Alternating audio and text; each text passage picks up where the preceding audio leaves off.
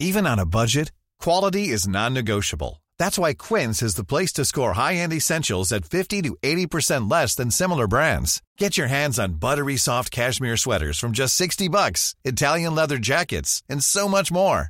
And the best part about Quince, they exclusively partner with factories committed to safe, ethical, and responsible manufacturing. Elevate your style without the elevated price tag with Quince. Go to quince.com slash upgrade for free shipping and 365-day returns. Hey, it's Ryan Reynolds, and I'm here with Keith, co-star of my upcoming film, If, only in theaters May 17th. Do you want to tell people the big news? All right, I'll do it. Sign up now and you'll get unlimited for $15 a month in six months of Paramount Plus Essential Plan on us. Mintmobile.com slash switch. Upfront payment of $45 equivalent to $15 per month. Unlimited over 40 gigabytes per month. Face lower speeds. Videos at 480p. Active Mint customers by 531.24 get six months of Paramount Plus Essential Plan. Auto renews after six months. Offer ends May 31st, 2024. Separate Paramount Plus registration required. Terms and conditions apply if rated PG. Millions of people have lost weight with personalized plans from Noom. Like Evan, who can't stand salads and still lost 50 pounds. Salads generally for most people are the easy button, right?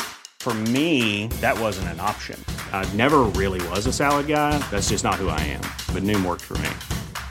Get your personalized plan today at Noom.com. Real Noom user compensated to provide their story.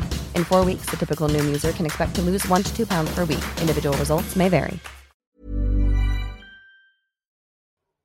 This podcast contains discussions of child abuse, sexual repression and sexual abuse, suicide, racism, misogyny, PTSD and PTSD symptoms, and spiritual oppression and abuse, including guilt, shame, and fear. In most episodes, we will be mentioning some of these concepts in a general way without any graphic detail. If any of these topics or other triggering topics will be mentioned in great detail, we will let you know at the beginning of each individual episode, as well as in the show notes for that episode.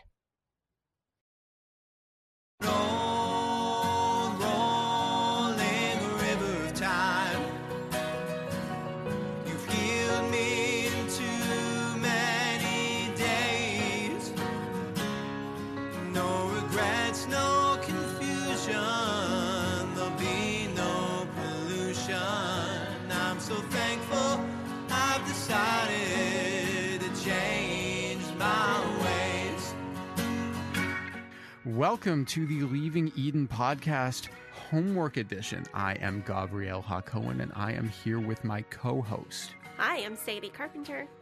Thank you for being here, Sadie. Now, have you done your assignment? I have.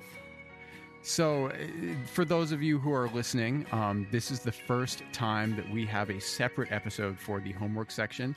And I hope that all of you guys listening have also done the homework, which is to watch James Cameron's 1997 blockbuster teen romance film Titanic, starring Kate Winslet and Leonardo DiCaprio, chronicling the fate of two lovers separated by social class as they cross the Atlantic on the doomed maiden voyage of the Titanic.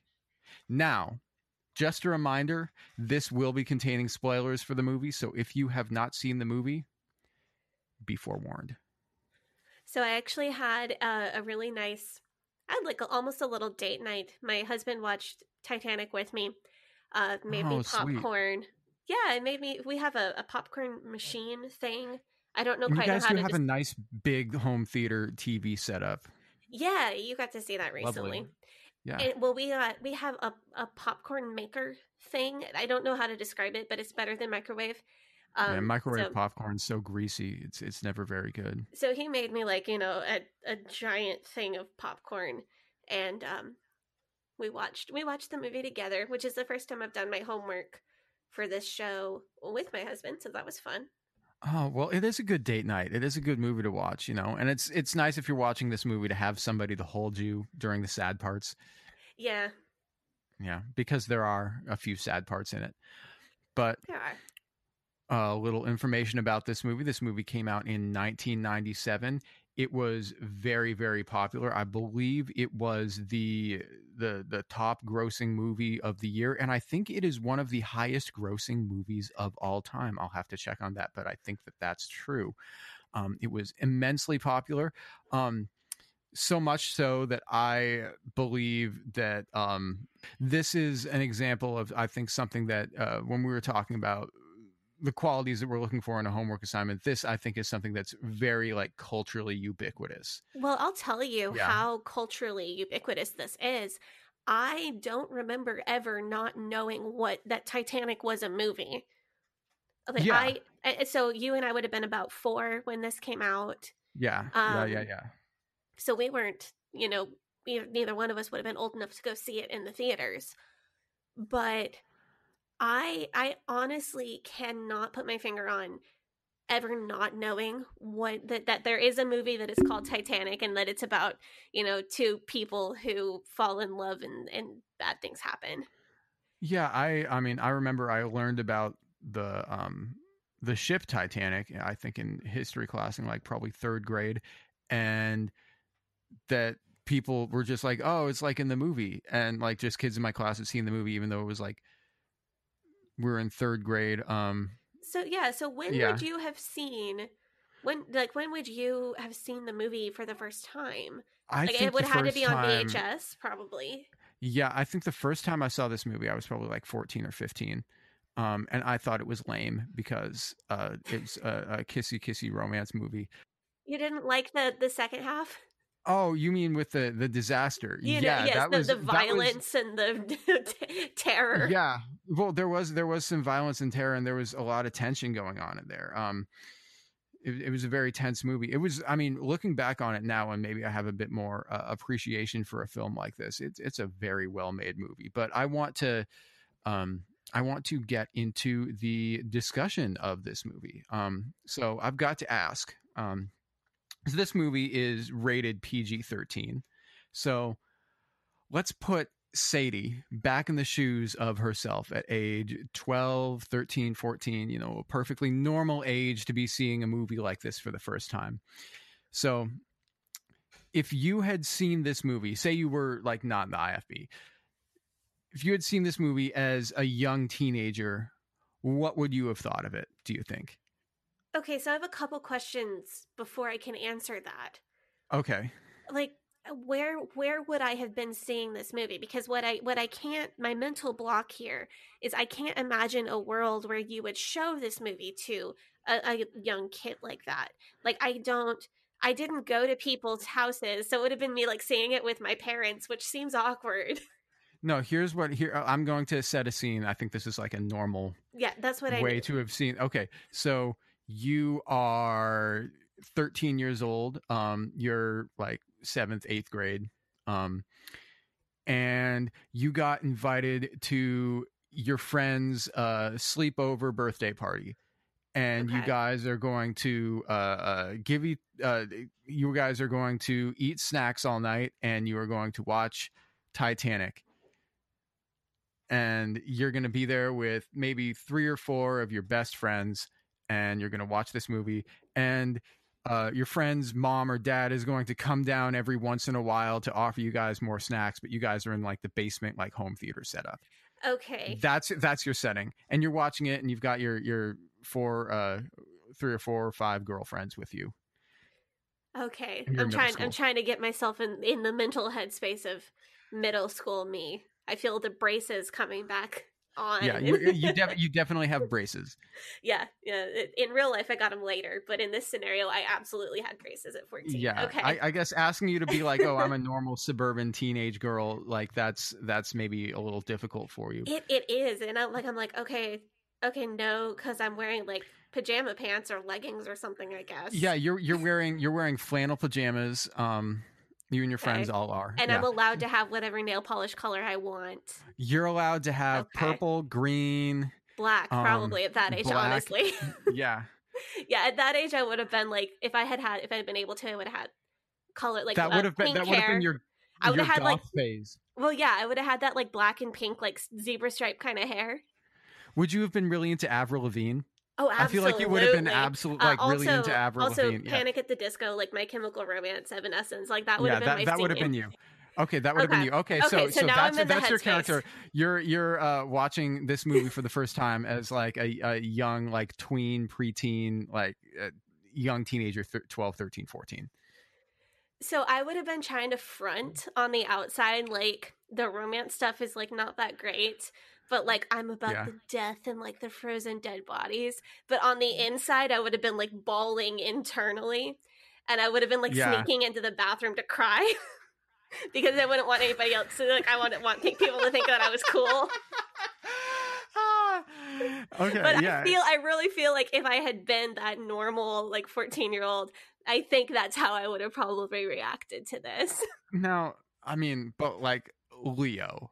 How about how about okay? So like, because I know your type when it comes to boys, and I guess when it comes to girls, uh, Sure. that you you like somebody with maybe a bit of a classic look. Like your husband has a bit of a classic look to him, um, Mm-hmm. right. I mean, so his haircut. How cute is it? it's it's a very like 1950s you know style haircut. It's It's, that dude from Clueless, is who it is. it works well for him. Um, yeah. Oh, so, yeah. do you think that that young Sadie would have had pictures of Leo cut out from magazines and taped to the inside of her binder at school? Absolutely. Uh, yeah. Do you want to know who I did have taped on the inside of my binder? Pray tell. Okay, I so um, I had a Hyles Anderson tour group poster. It was the uh, the Highlander singing men. That was who I was. You know, I was like, I'm gonna go to Hyles Anderson and date these guys. you know, being a, a, a singing man it never hurts with the ladies. No, so I had I had that, up. and I'm not gonna name names, but I you can still tell you who up, was in that group. Uh, yeah, I, I was gonna say if you can ham it up, you can jam it up. Uh, that doesn't work. I don't know. Yeah. No, I, so I was trying- had- yeah. so I had the Highlander singing men from like 2007 to 2008 or something like that. Um, and, and, they I could, all had, I'm, I'm, sure, very like classic, classic haircuts. Yeah, uh, very, and very I properly think- dressed. Right, and it's like well, they had like matching suits. So Hyles Anderson men's singing groups are like boy bands for Baptist girls. Ooh, man. Okay. So I had, and we'll we're gonna do an entire episode you on tour. might be hard, babe. Oh gosh. But okay, I'm singing some some. So we had that. So I had that, and then the other page of my binder was Ed- Edgar Allan Poe. Wow, that's So that's that, like- goth as hell. Oh my god, I was so in. I, I'm telling you, I was like a wannabe goth kid who wasn't allowed to be goth because I Wow. loved and I still adore Edgar Allan Poe. I'm pretty sure I've read everything he's ever written, even the the novel that doesn't make a whole lot of sense. Um, no, I'm a major Poe fangirl. Still am. Want to Yeah, go to his but- um his grave so bad. yeah, but like. uh, This is this but is something Leo I want to talk about still- because like because that um because having crushes on movie stars you know having sexual feelings towards a teen heartthrob like leo that would have been a big no-no Right. I mean, that would have been so like even I which is which is weird because I was totally allowed to like crush on Hyles Anderson tour guys who are I mean these I mean I'm 14, 15 and these guys are 20. And that's totally okay. Like these are real dudes that I like see Well, every year when they come to my church like crush on you're allowed to crush on them but if they were like you know reciprocating that i mean it's just it's just like a boy band kind of thing you But know? like like Like- that's allowed but like other quote unquote celebrities aren't. Yeah so it's it's a little it's a little bit of a double standard there but um Yeah. no in a normal world i would have absolutely been all about young leo young leo I've- oh, I've also- yeah i mean because the Well, romeo and juliet Kate? movie you know oh yeah that was a great movie you weren't you weren't into kate eh, i mean she's she's all right I don't know. not Like really my knowing type Your no, yeah. She you know what? I was actually. What What were you gonna say? nothing Oh, what she needs what? uh like 12 more tattoos Oh, okay, okay, okay. Yeah, I, I, yeah.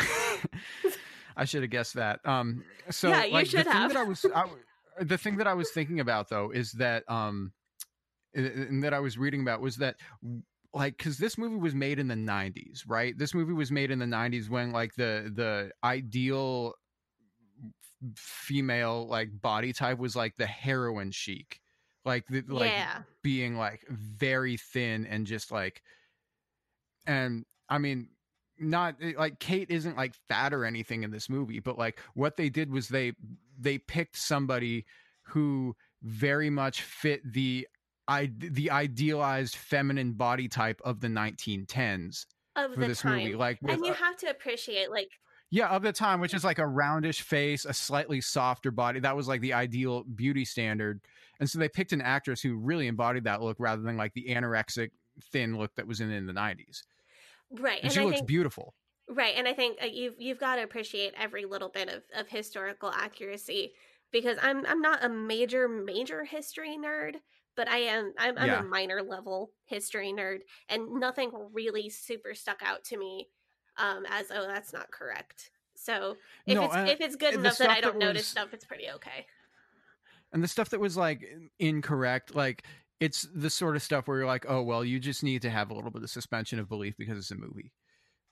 Um, but like I knowing, mean, so there was one thing that stuck out to me is like, oh, that's not correct. what? So when Rose's mother is putting her in the corset, the corset's laced wrong. Oh, okay, but yeah, normal people aren't gonna aren't gonna know that. But I yeah, I only know that because I I've laced a lot of corsets because I worked at a store that specialized in them. So Oh, okay. that's that you it, it there's only you know it that's a, that's a hard one to catch. And I could I could Yeah. be incorrect. It could be that they did it differently during that particular fashion era. interesting. So Yeah, I'm gonna have um, to research that a little bit more. Yeah. So, um, do you think like so clearly, like, I mean, you think this this movie would have probably been pretty subversive if you know when during the time when it came out. You think for like the IFB So okay, so let me tell you what I heard about it, and Yeah. then because Like that's the- that's what we want to get into here. and then like the realization that I had, which is totally different. Yeah. So what I heard about the movie is that you know, we weren't supposed to watch it for the same reasons that we weren't supposed to watch any romance film really like what's approved is like Jane Austen movies. I love Jane Austen. oh yeah, me too. But like that's the style of like romance movies that's okay with the Yeah. IFB. Where everything's very proper, properly done. Yes. Um so what I heard is like it, it's the same reasons that we're not supposed to watch any romance movie. And basically that is that like if you're not if you're not married and you're a woman and you watch this, it's going to give you unrealistic expectations for what your future husband is going to be like and like no man is ever going to live up to that and you are you're giving no man your is heart ever gonna live up to Leonardo DiCaprio. You know what? apparently um but you're like giving your heart away to these like these like men on screen when you should be saving your heart and saving your emotions for your future husband. Or if you are married and you watch this movie you're going to be jealous of like the relationship that you see on screen and it's going to poison your relationship with your husband. So those are like the, the typical reasons that we don't watch romance movies in the ifb and then there was also i heard that there were boobs in it and that that's like horrible shocking. Oh no There were boobs in it. I I, I, did notice that. Yes. distinctly. I distinctly remember the boobs in it from when I was a, a young teenager. Yeah, I'm sure you did. yeah. But no, so like, so those are like the two, the two reasons that like that's what I heard from the IFB. Like, this is why we're not supposed to watch this movie. So what was what was the realization that you came to about it though? Like so I later, watched this movie and I was like, oh my god, this is not about the boobs. Nope. because I watched plenty of movies growing up that had like brief sexual scenes in them or like brief okay I watched um Planes Trains and Automobiles which is a pretty decent movie except for there's that one like 60 second um scene where he says the f word like 19 or 20 times in 60 seconds oh yeah. well, you know why that scene is in there. That scene is in there because they wanted planes, trains, and automobiles to be rated R Yeah. because they didn't want That's teenagers to be able to come see it. Anyway, so like I saw that they just cut the scene out. So I mean, Which makes perfect sense with the movie. Like you could cut that scene out and it's literally the same movie. and yeah, you can cut that out. And then there's like a, a there's like a sexy picture in the taxi that they get in. Um, but you can just like literally cut like five frames out and you don't see it. So, Yeah. Like, I watched plenty of movies that had kind of been bowdlerized like that, where you know, my dad or some some other parent would go in and either just sit with us and fast forward through the offen- quote unquote offensive scenes, or my dad had physically cut tapes like with a razor blade. He would take the VHS Ah. apart, cut the tape, tape it back together because my dad knows how to do that stuff. So my dad would actually physically cut the tape so that we and then it would go, you know, we wouldn't see what we weren't supposed to see. So I saw lots of lots of movies that way growing up. And it it hit Huh. me that Titanic totally could have been one of those. Because the whole time that boobs are on screen is like a couple of minutes and it's not that big of a plot point. the picture like the fact that the picture that that he draws the picture is an important plot point but the fact that like it's but that a, could have been censored out. Like you could have you could have blacked out the screen and let the audio keep playing and you would have gotten the picture. yeah pun or you they could have shot like a different um angle and not shown them like like face on Right. Yeah. Like there Yeah. there are plenty of ways that that could have been censored for IFB young people to watch this movie and like contemporaneously with people like you who watched this movie as a teenager. so like what so is the like, realization is what's the realization it wasn't about the boobs, man. It was so not about the boobs. What this movie was about is it's a it's about a young woman who is subverting this social like the social class that she's been born into and the the acceptable plan for her life. So just like I was supposed to grow up, go to Hyles Anderson, marry a pe- marry a preacher or an assistant pastor or a missionary or a Christian school teacher. Rose was supposed to grow up and then marry into this richer family so that she would be able to support her mother in her mother's older years. So Rose had this like this like This put on restrictive her, yeah. For her life that she didn't really have a choice in. Just like a, a young woman growing up in the IFB has a restrictive plan on her life that she has very little choice in the matter. And in Titanic, Rose subverts that plan that has been laid out for her. And instead, she takes control of her own sexuality and she takes control of her own future. And um, and it's hot that's what's subversive. yeah Man, Because the movie is not that dirty. Like, it really No. isn't.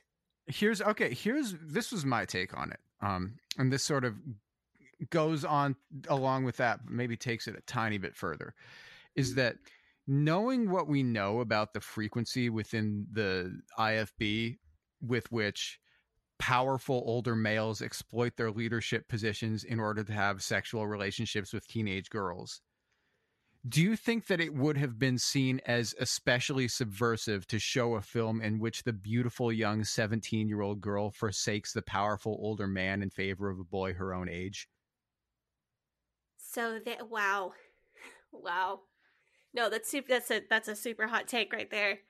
Yeah. I I, mean, that's. I don't think anybody would have ever admitted that, even to themselves. But that doesn't mean that it isn't a motivation. Yeah. I mean, it's that's the sort of thing that like is is I don't, I don't know. Like it, it- that's I mean that's central to the narrative of the movie is that she's with this dude who looks like he's like 30 and she's like 17 Mhm. and she's like en- getting engaged to him and they're going to get married and he's like just mean but he's rich.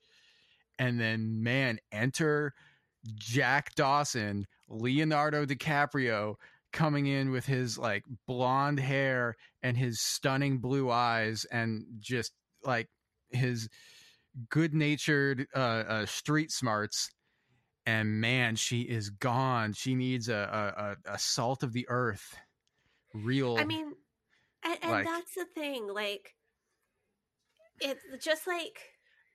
you know, imagine if you brought was- home leo you know see there was so much um there was so much um what am i trying to say here?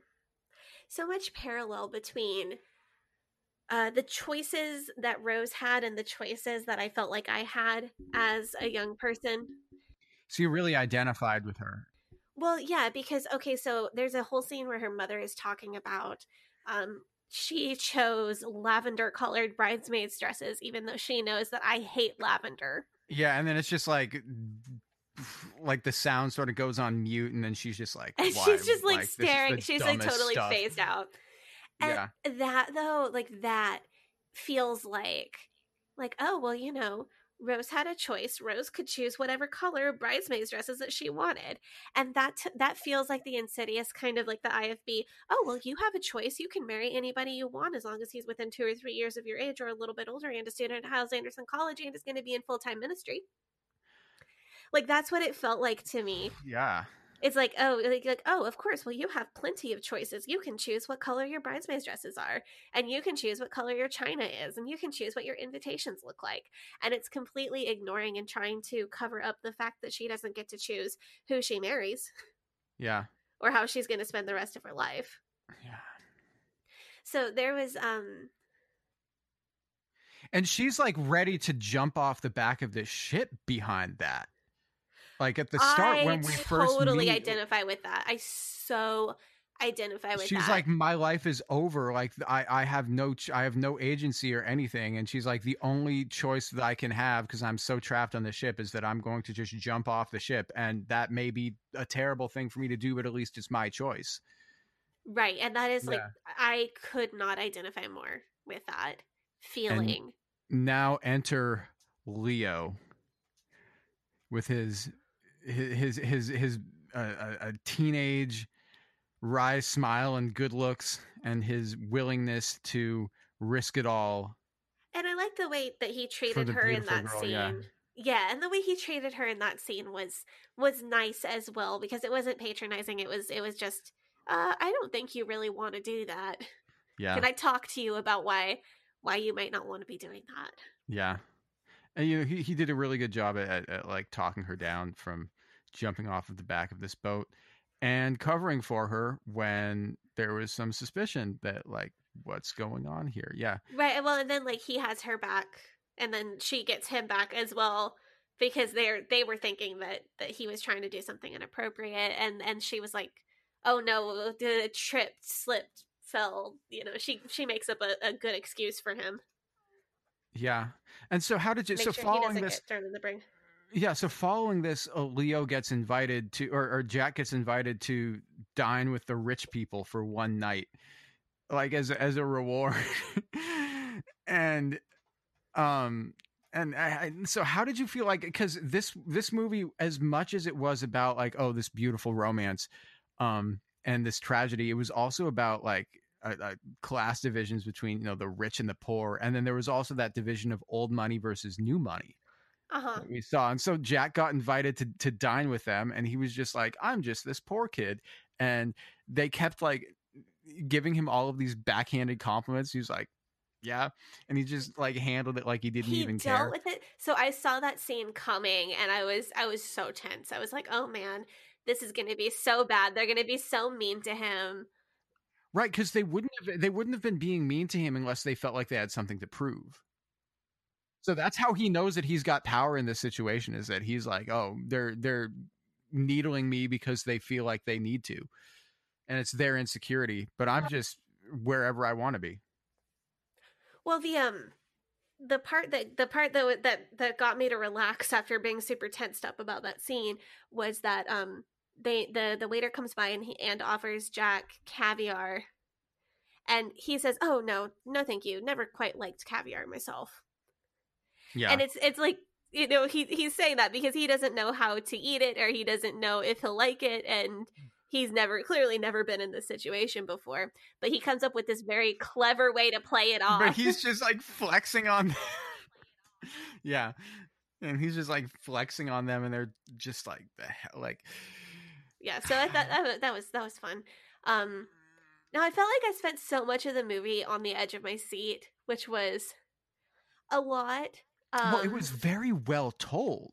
You know, cinema as far as the cinematography goes, um, and the way that they used the the shooting of the movie to de- really develop the romance between these two characters. I think they did a marvelous job of, you know, portraying uh, uh, uh, Rose especially. Kate Winslet did a, a really marvelous job at portraying Rose as a person who just yearns for this emotional intimacy, and the on screen chemistry that there was between. Uh, uh, Rose and Jack or uh, Leo and Kate was you know, it's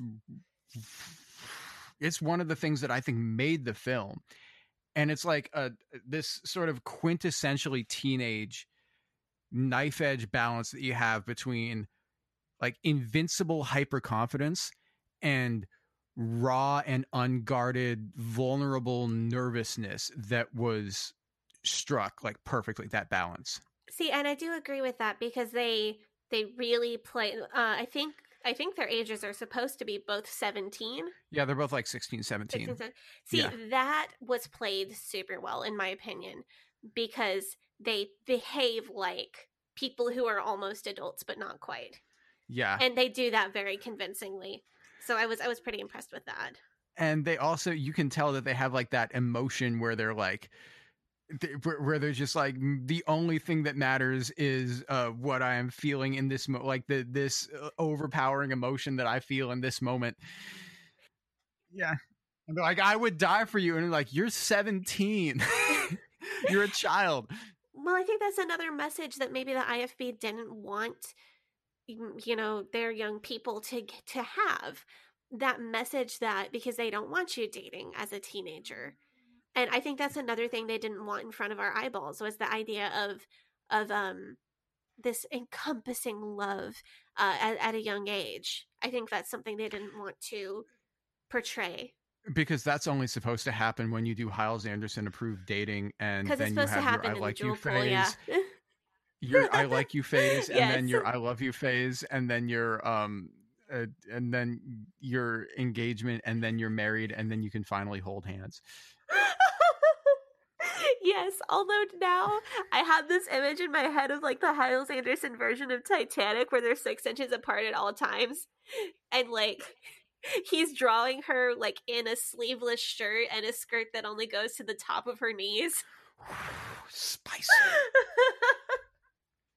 Sorry, I just got my, my brain just night in my dreams I see you I feel you that is how I know you go on far across the distance and spaces between us. That is how you show you go on. Near, far, wherever you are, heart does go on.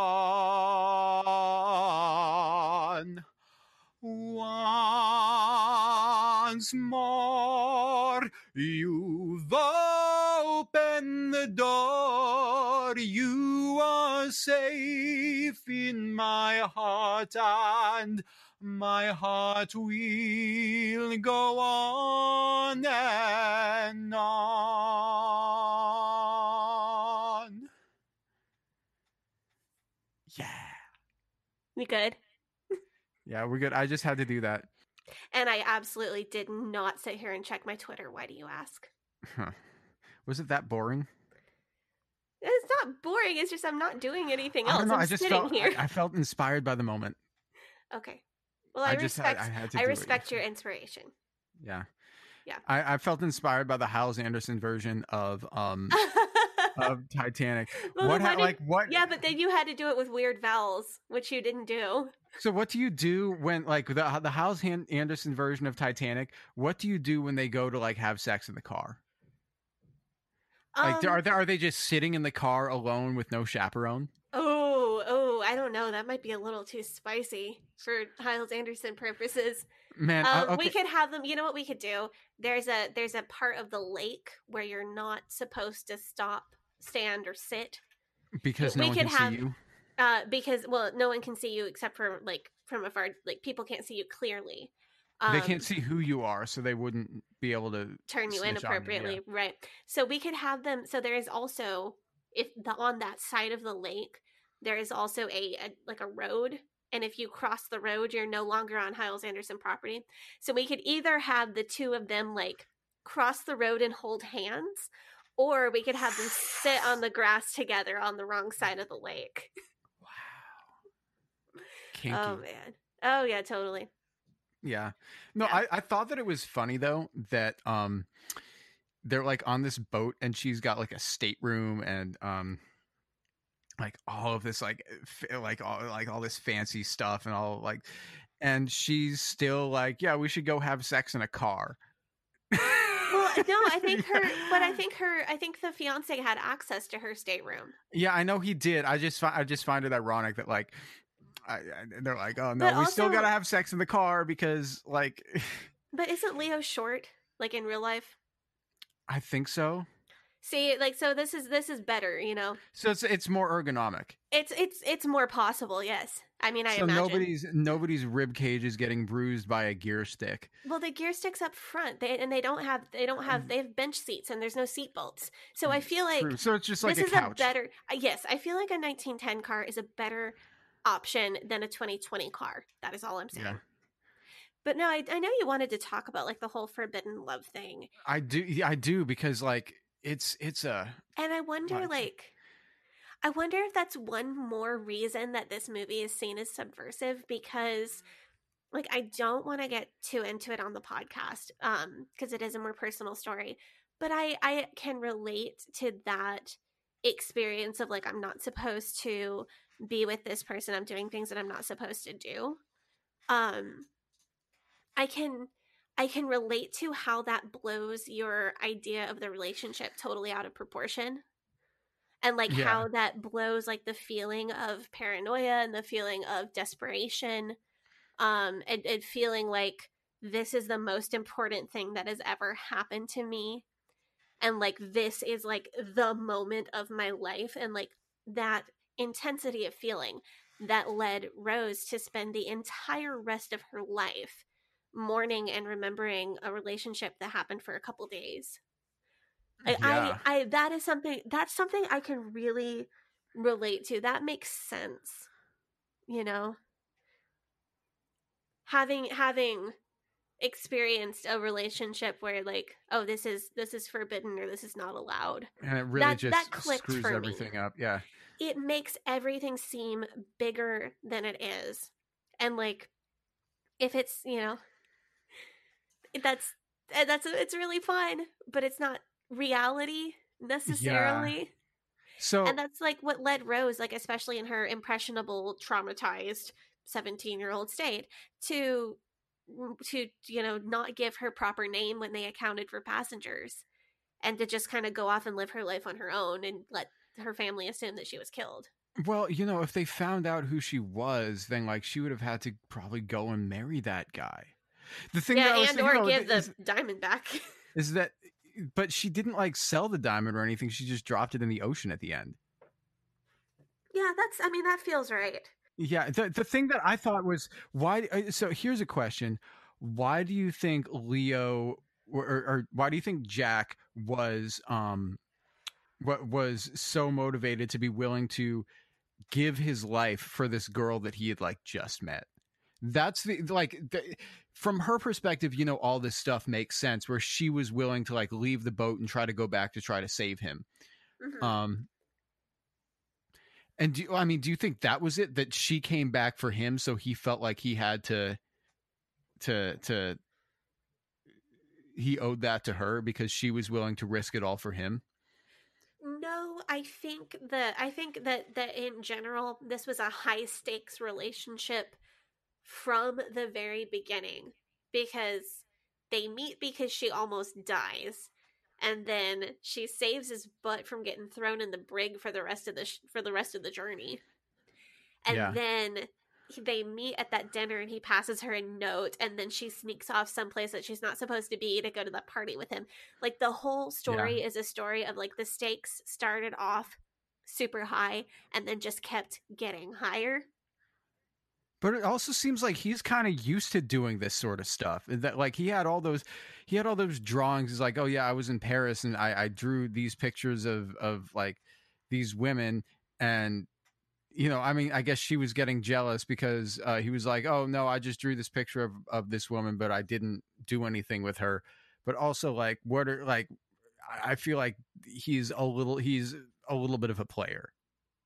I I kind of got that vibe from him. I wouldn't say player. I would say he is uh somebody without a lot of roots Yeah. because he is just kind of like gone from place to place. Like he, you know, he wins his Titanic ticket and I won my. Titanic ticket, fell in love on the boat. That ended. Now I'm over here in New York. What am I gonna do in New? And this would just be like, um, if he had survived the the the ship sinking, he would have been like, yeah, um. So what am I gonna do next? I don't know. And this would have just been like a short chapter in like his book of life, but then this ended but up I being think- like the whole thing. Right. And I think like the the nature of the relationship between Jack and Rose, I think it was so high stakes and I, I think that it it inspired him and it kind of led him down this like hero's journey in his own mind where I, I the only way I can explain it is you know I've I've been in these extremely high pressure situations both romantically and just in like personal life drama. Um being Yeah. at Hyles Anderson this sort of thing came up all the time. All the time. This feeling of like this is the end of the world. This is the biggest thing i have ever done. This is the most terrible this is the terrible most terrible thing that's ever happened to me or like this is the biggest moment of my life like i swear. We're breaking the rules once is like like you said. Oh, I I realized I could break the rules and then not have like a lightning bolt come down and strike me. You're like, oh wait, I can I can do this and everything's fine. Right, but uh, but not just romantically. Like there were other there was like personal drama that I had and so okay, so high pressure situations um are obviously not uh the property of just being in a cult like there are other types of high pressure situations that a person can be in. Like if you're on a, a ship and you fall in love with a guy, but you're engaged to somebody else, and then the ship uh, right. crashes but and starts you know sinking. for for me and i've talked about this before like being at Hyles Anderson in particular uh, i was i was sleep deprived. I was horribly malnourished. I, I did not eat did not eat properly um i did not sleep properly i did not take care of myself i had no time for myself uh and everything felt like the biggest deal any interpersonal conflict that i had with a roommate or with a friend or romantic conflict that I had was the biggest deal in the world. Oof. Like everything was, I cried constantly. And like, yes, I was also 19 years old, which is a thing that happens, but I, everything was mind blowingly, life alteringly, can't eat, can't sleep, shaking from nervousness or fear everything was that kind of a big deal to me. Everything, every conflict that I had, every romantic entanglement that I had, every argument with a roommate was the world's biggest deal because you're in because of a high pressure situation. And like I so I get like I get where these two are coming from because when you're in that particular type of situation that is so high pressure, everything seems like the end of the world. So to the two of them, every aspect of their relationship seemed like the biggest thing that they could possibly imagine ever happening. So Like, does that make any sense? Oh, that makes sense to me. Um, it kind of reminds me of something though, is that I want to talk about slightly, just like for two minutes, I want to talk about a different Leonardo DiCaprio movie, which is the movie that he was in before this one, which was the Romeo and Juliet, where he played the same sort of role. that. Yeah, great movie. Uh-huh. Um, but in in Romeo and Juliet, um, this isn't anything about his particular role or anything, but in my view, the true tragedy of that story is not that they died; it's that the love that they died for wasn't real.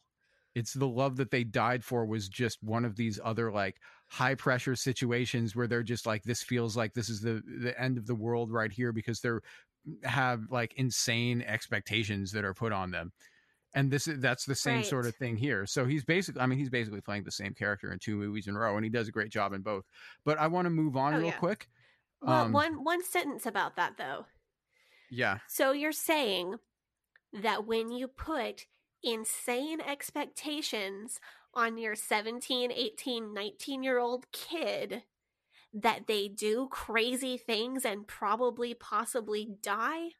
Is that Yep. what you're saying? Wow. Who Yeah. knew? Who knew? Who knew? All right. Go What ahead. want- Sorry, that's just go on- relevant to my life. I wanted to to talk about like the the class divisions in this movie because that was a major major major theme and I know that we touched on it but like towards the end of the movie cuz what what we see is we see at the at the start of the film they're like oh well we don't have enough boats because they thought that it would make the deck look too cluttered and then we see it sort of like foreshadowing like oh we need to make the ship go faster because we need to uh, uh, show off how fast the ship is. And they're like but we might hit an iceberg because the ship doesn't turn very well. And they're like oh well whatever go faster anyway. And then when the ship eventually does crash they're like let's lock all the poor people below deck so the rich people can get off. And there was straight up like people that were you know shooting people over keeping the poor people like on the sinking ship you know and like not sending out the lifeboats before there was Uh-huh. uh they were full all that sort of stuff Well, it's a, I mean, it's about um, you know, well, all all lives are important, but some lives are more important than others. You know, It's it's, that Animal Farm. classic. I was about to say it's that classic Animal Farm. You know, all animals are equal, but some are more equal than others. did you know titanic is clearly socialist propaganda Well, I mean, so is everything. If you're Everything depending on how you're looking at it. yeah But you know, uh, you know, yeah, it's but it is. It's very, it's very is clearly a you movie know. about class division and the way that they set that balance was was very much like like you know comparing like a, a story like romeo and juliet where that's about not about class divisions but about like political divisions this story right here is is basically the same story but it's class divisions rather than political divisions Okay, but there was one particular tiny little thing that really stuck out to me as far as class divisions. Like I know the entire movie is about this.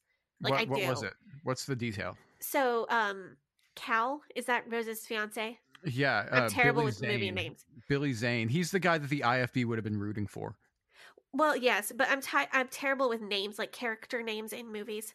Um, it's but cal so Cal, um, towards the end when like stuff is hitting the fan and everything is like going crazy, uh, and there's like only a few lifeboats left. Cal grabs, he finds this little girl who's like crying on the deck. And I was like, oh, great. He's going to like go put her in a lifeboat. Like he's having a redemption. He's having like a redemption moment here where he decides not to be the worst person in the world for five minutes. And Yeah. he picks up this little girl who's crying on the deck and he walks over to the lifeboat. And I was like, oh, look, he's going to do something, one thing that's not crappy. And he gets in the lifeboat with the little girl and he says, I'm so sorry. Like, her mother's dead. I'm the only thing she has in the world. Can I please go with my little girl? And that's like how he scams his way onto a lifeboat. yeah. And that that was so it- that is so but that is so accurate because people like that people like cal use other people. Like he didn't even like it, it is beyond him harming that little girl and it is a level of cruelty beyond that and it is a level of cruelty honestly beyond him ignoring the little girl yeah because those are apathy. Like one is just cruelty and then one is just apathy, but there is a level deeper than that and that's what he did. Because the level that he went to is well he yes, but he used he didn't give I'm sorry, I almost swore. He didn't care that he saved her life. He could not have cared less about her life. She was just a prop to save his own life, is what I'm saying. and he she And just happened to be along for the ride and he just right and be- that is yeah. a level of evil far beyond throwing her off the side of the boat or ignoring her where she stood yeah there is a, a level of evil that her life did not have any consequence to him except for where it could be used to save his own life yeah and uh, boy have i known some people like that Yeah, and so basically at this point in the movie, this is towards the end of the movie, and the tension's really building, um, and the ship's sinking, and Rose has got to, you know, go back and rescue Leo, and so she has to dive into that icy water that, you know, that was the thing that he saved her from in the beginning. Um, she he had, she had to dive into that icy water to, to go through and swim to the room where she could get him and, and chop his handcuffs with the axe. And personally, I like I really loved that scene um because so I don't know if you know this, but I used to be a lifeguard. Did you did you know that? Uh, yeah, I think you told me. Okay. Yeah, I, I mean, it was just like for a summer, but it is a habit that really does stick with you once you have the habit of like, you know, you're you're noticing things in water. so Yeah. these scenes where there's a lot of people in the water at the same time, I felt a little like I disconnected from the movie and went into like watching like, oh my gosh, is anybody drowning mode?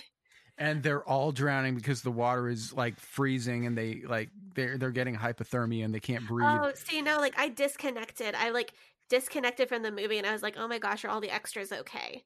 Like I went Oh, over into huh. like like I it broke my suspension of disbelief because I had to watch and make sure that nobody was showing actual signs of actual drowning.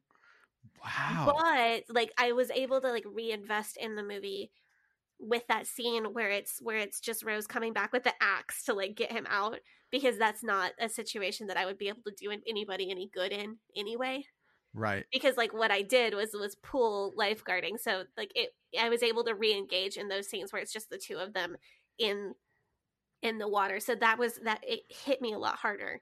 Those scenes where she's like going back to get the axe and like breaking his handcuffs and the two of them are like ducking under the pipes to like swim their way out. That was more engaging to me than these scenes where there's lots and lots of extras because in these scenes where there's all these extras I couldn't stay in my suspension of disbelief of like watching the, the movie and watching the, the story unfold because I, I got broken out of it. But like, oh my gosh, I have to watch the extras. I have to make sure nobody drowned making this movie. So, speaking of people uh, uh, uh, going in the water, drowning or whatever, do you know what the major criticism of the end of this movie is? no. So, the major criticism of the end of this movie is that there was definitely room for Leo to get on the door with Rose and Oh, not yeah, freeze to death in the water. Yeah. Well, yeah, so, how, he- did how did you feel about that? like- well, he tried to, and then they almost flipped the door over. Yeah, so how I saw it, I, I, you know, I, I've seen like people make this joke on the internet, like, oh, there was room for him on. there. It wasn't that there wasn't room for him. How I saw it was that you know they'd been in the water and the water was so cold that like he used like the last of his strength trying to get her out of the water and trying to save her from freezing to death. And Yeah, then he like- didn't he didn't have any left to to uh, to to pull himself up. That's how Well, that's how I saw it. I felt I don't know if that's so so so how I saw it was more like um she got up onto the door fine, but he was afraid that if he tried to climb up, it would flip. And he was worried that it would flip on top of her and, and like hit her head or knock her out. Or and that she would fall back in the water and not be able to get out because it was so cold and just would be too sad. Right. Yeah.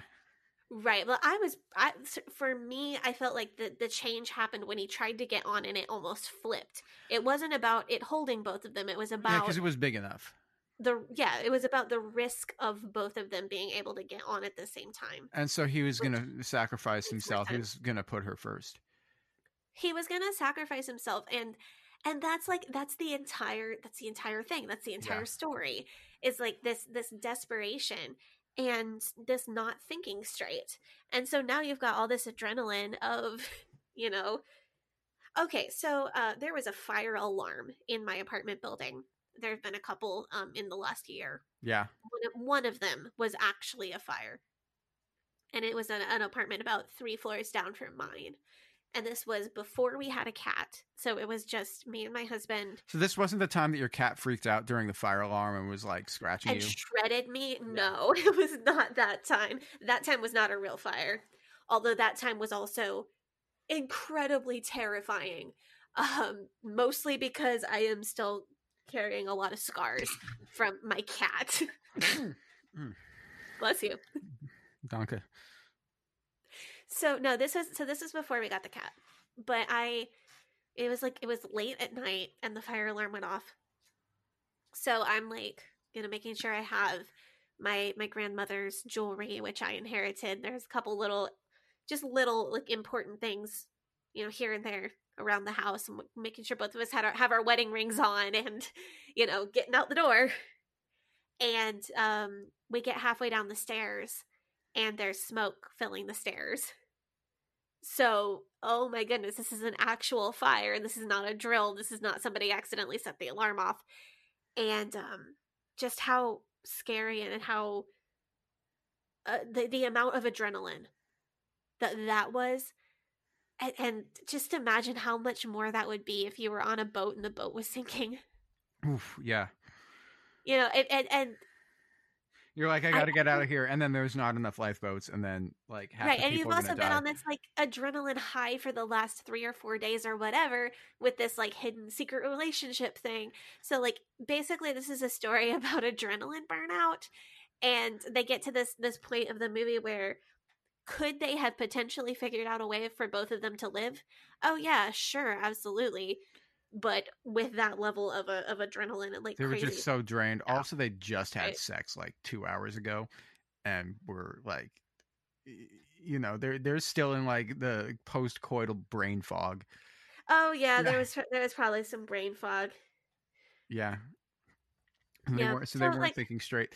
Um, Well, and they're also 17. Like, what 17 year old is ever thinking straight ever? No, No. offense, 17 year olds. You're great and I love you. No, you you're were not. I never talk to me. I I don't. Oh, talk to me. I love you. if you're 17, I don't want to have any conversations with you unless I'm like related to you because you're. Aw. Yeah, that's. I mean, that's like, that's see- just where I am right now. I don't. Uh, I I. See, like, I relate. I relate to teenagers. I think teenagers are the best. I but might cut this part out and put and put that in the Patreon because I don't want to go on record saying that I hate young people.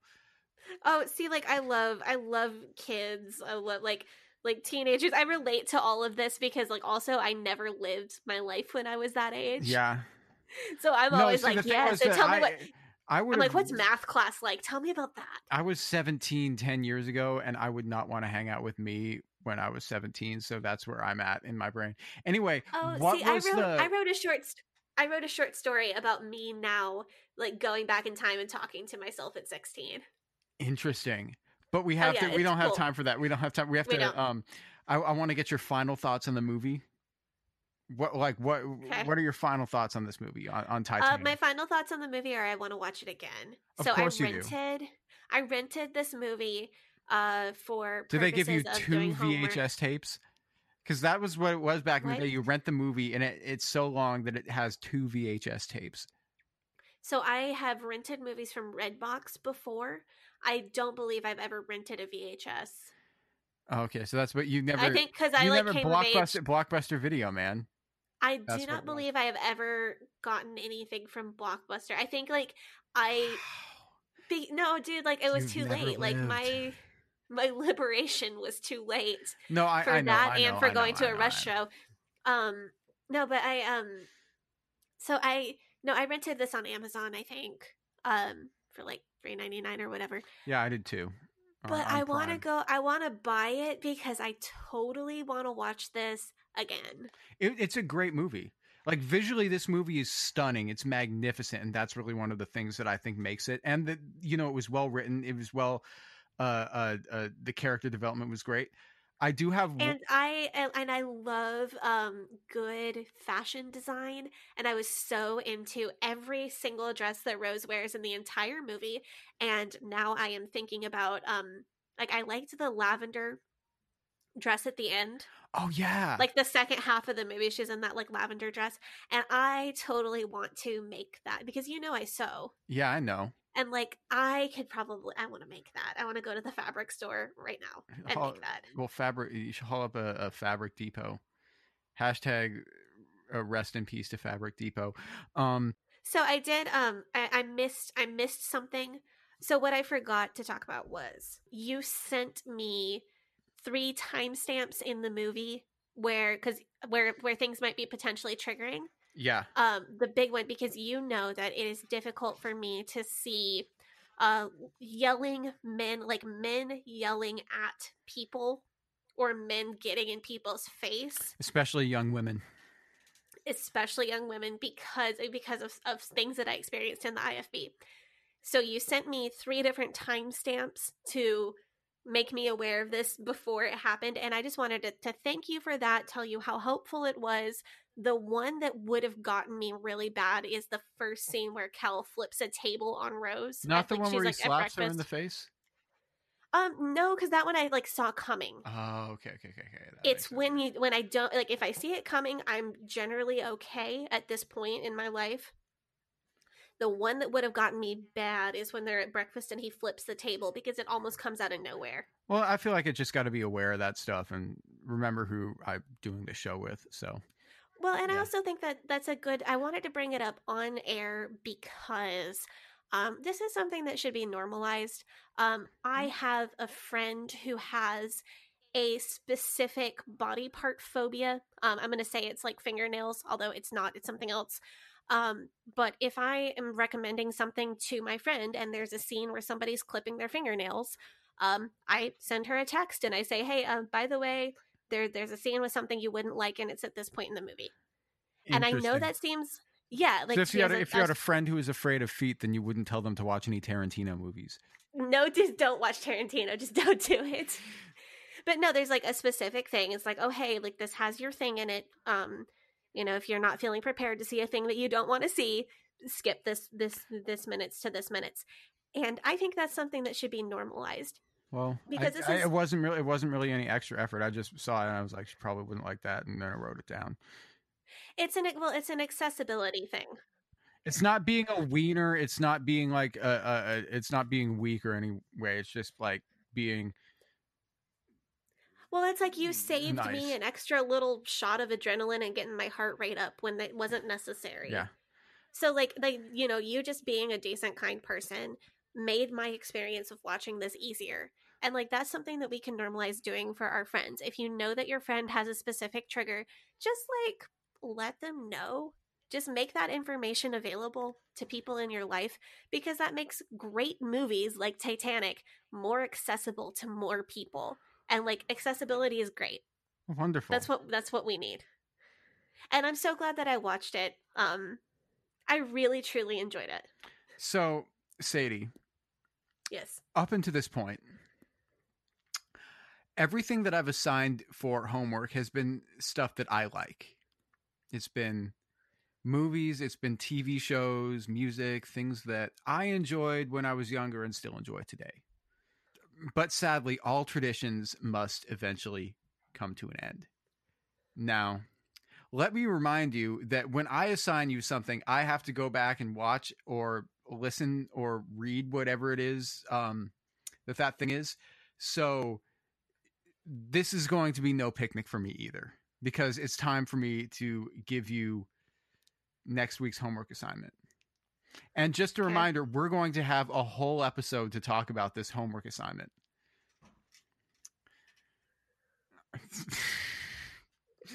Should I be doing a drum roll? no, I, I- I'm sorry. I'm just laughing because, um, you know, the last when we talked about doing this, um, I want I went on earlier about how this homework section is going to be a serious discussion of media framing, and then this is the first thing that I assign you following that, and I am Okay. truly sorry Okay. for what I am about to do to you, and may God have birth, uh, may God have mercy on both of our souls.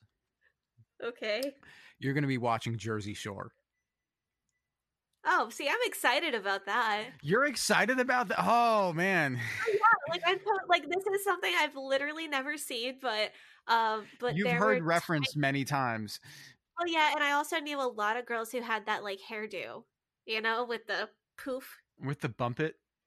Yes. Yeah. Like for some reason that was allowed. So I know so many people who had that hair. So I am actually excited to find out where that hair comes from. If you are, uh, and so I'm not going to tell you um, how much Jersey Shore you have to watch. I'm not going to tell you to watch an entire season of it. I'm going to tell you to watch however much you can without like however much your your your body is is capable of handling watching the Okay. show um the first like i think it's all on hulu so we're gonna start with with season one and i i won't t- I, i'm not gonna watch past like the first season because i frankly have too much self-respect but the the See, I have a, I really like trash TV. oh okay um, you do so Dude, I watch The Bachelor on purpose.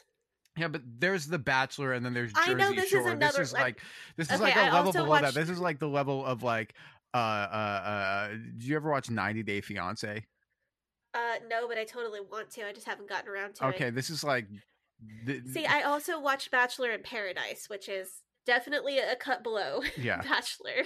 So the the premise of this show is that in 2009 MTV got a bunch of like people of the quote unquote Guido subculture to all move into a house together and be filmed on a reality show.